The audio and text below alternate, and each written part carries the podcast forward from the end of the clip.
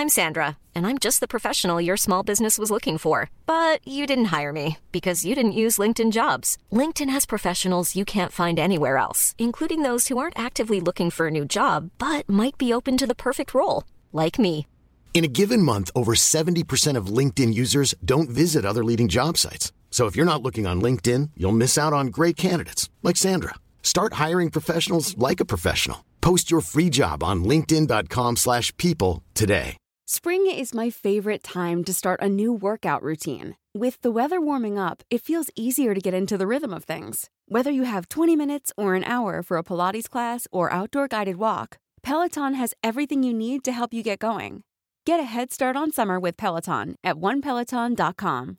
Hi, I'm Daniel, founder of Pretty Litter. Cats and cat owners deserve better than any old fashioned litter. That's why I teamed up with scientists and veterinarians to create Pretty Litter. Its innovative crystal formula has superior odor control and weighs up to 80% less than clay litter. Pretty Litter even monitors health by changing colors to help detect early signs of potential illness. It's the world's smartest kitty litter. Go to prettylitter.com and use code ACAST for 20% off your first order and a free cat toy. Terms and conditions apply. See site for details. This is a Lip Media podcast. Oh, hello, chickens. It's the fabulous Adam Richard, who has a theory.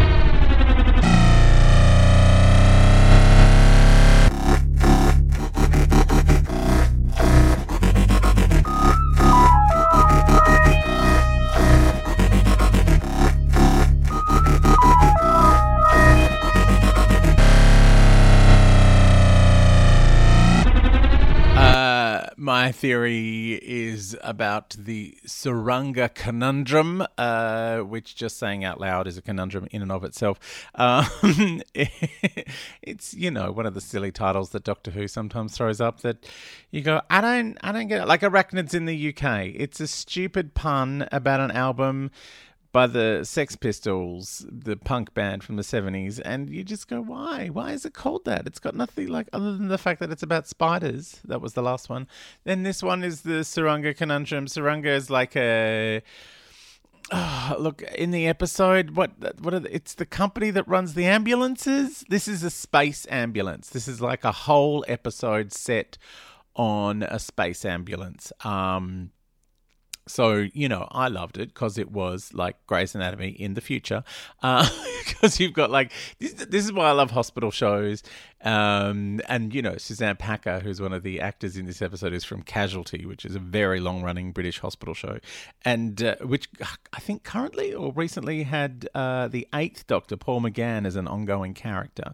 Uh, well, not the Doctor, like Paul McGann was playing an ongoing. Anyway, look, I'm confusing actors and characters. It could we could get out of hand very quickly. Anyway, the Tsuranga conundrum. Ugh. So it's a space ambulance. There's a pregnant man, um, which is something that's fascinated me for a long time. Like I feel like uh, it's something that'll probably happen. I thought it would have happened in my lifetime, but you know because given that people are frequently trying to have kids, uh, people who are incapable of having kids are going to extreme lengths to have, you know, uh, all sorts of uh, scientific procedures. And I just thought, well, that's the next step, surely. I mean, it would be awkward. There's a few organs you'd have to push out of the way. But then I guess that happens with women anyway. There's organs that get pushed out of the way and you know, more often than not, there's cesareans rather than coming out of the canal, which for which it was intended. Uh, anyway, I thought that would have happened before now, and it's played a, little bit for laughs in this, but then because it ties into uh, Ryan's ongoing story about his uh, you know, his relationship with his dad, uh, and it. This is something that happens in that when you get to your kind of like twenties, I guess. I mean, it happened for me weirdly on Christmas Day. I was sitting down talking to my mum. Uh, I was 25 at the time, and my mum was 25 when I was born. And we had this long conversation about, you know, my perceived uh, what I perceive to be her failings as a parent. And you know, Christmas is a good time to bring that up, isn't it? Yes. Uh, my mum hated Christmas, by the way. She she once made chicken flavored two minute noodles for Christmas lunch because she thought it was close enough to turkey. Um, but yeah, so we had this massive conversation, and it was just I had that moment of realization that she because I was the age I was then was the age she was when I was born and I just was like, "Oh, I I don't know how you did this. I don't know how you had a baby and have managed to spend the last 25 years raising it to be this dysfunctional, barely adult person that I was at the time. Um, and my mum died the next day in some sort of weird you know, like like like my life is a book that I need to write or something. Like you know, you're just like, oh, I finally realized what it meant to be uh, to have a baby at this age, and then you know, I have to suddenly deal with what it's like to lose a parent the very next day. It was a very, very, and it was sudden as well. Like there was no kind of lead up to it. Like the, she had an aortic aneurysm, which the coroner, when he rang me, uh, described to me as you know when your tire gets bald on your car and it, the inner tube bubbles out and that's an aneurysm. And then when that bursts uh, that's that's very bad. Oh man how did we get here? Uh, i'm sorry if you were expecting uh, a light-hearted chat about doctor who and i'm suddenly talking about the death of my mother. I do apologize. Look i've i've had a long time to deal with it. It's been 23 24 years this year. Um, so i'm i'm i'm okay with it.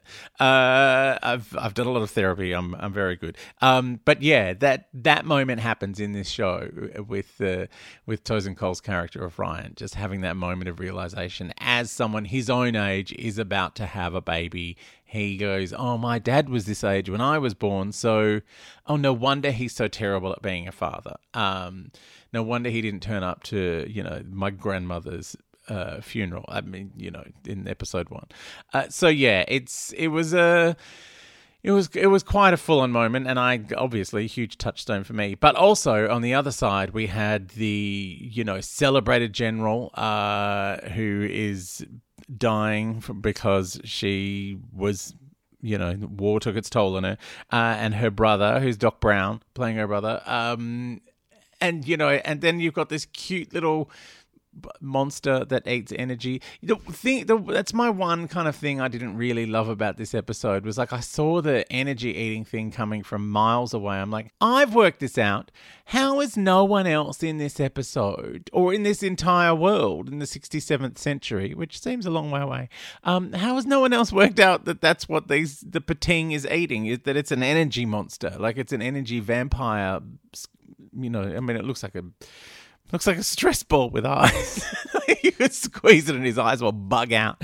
Um, but yeah, so it's it's it's there's a lot going on in this episode. I do kind of love how simplistic it is. Also, how hot is Brett Goldstein? Um, he's the guy at the start. Uh, but yeah, I love I love how it's very straightforward. We end up on a a space hospital slash ambulance and that's all it is. It's just about trying to, you know, is one MacGuffin after another as we follow these very, very difficult family dramas through to their their climaxes. And I, I kind of almost wish that that that Chris Chibnall was writing a hospital show because this is perfect hospital drama. Space Hospital, I would I would watch the potatoes out of that show. That would be my favorite show. Space Hospital.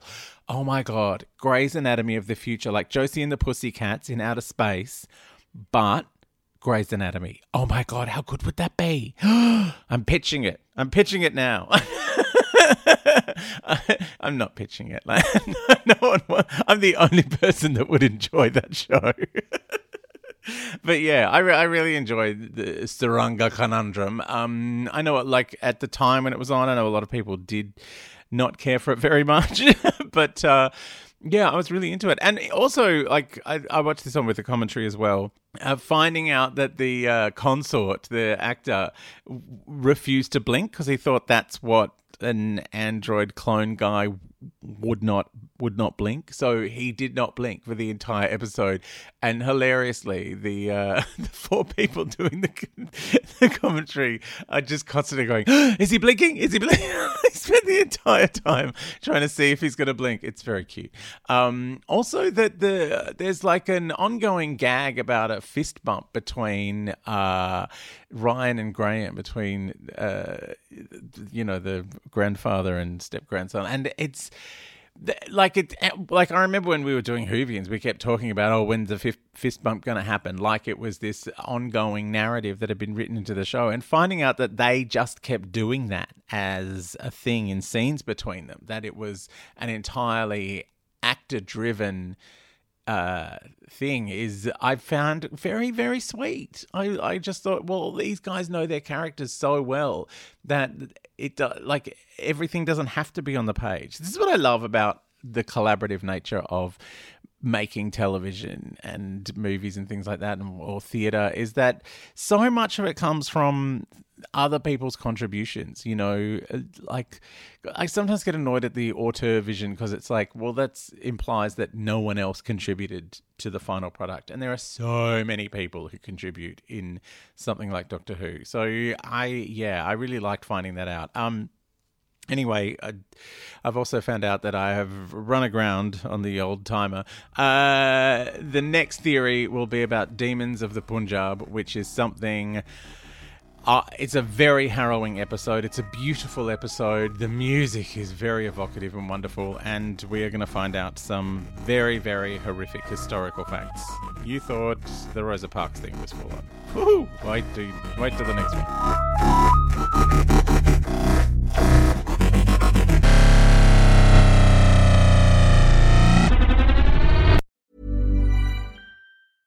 Mom deserves the best, and there's no better place to shop for Mother's Day than Whole Foods Market. They're your destination for unbeatable savings, from premium gifts to show-stopping flowers and irresistible desserts. Start by saving 33% with Prime on all body care and candles. Then get a 15-stem bunch of tulips for just $9.99 each with Prime. Round out Mom's menu with festive rosé, irresistible berry chantilly cake, and more special treats. Come celebrate Mother's Day at Whole Foods Market. Even on a budget, quality is non-negotiable. That's why Quince is the place to score high-end essentials at 50 to 80% less than similar brands. Get your hands on buttery soft cashmere sweaters from just 60 bucks, Italian leather jackets, and so much more.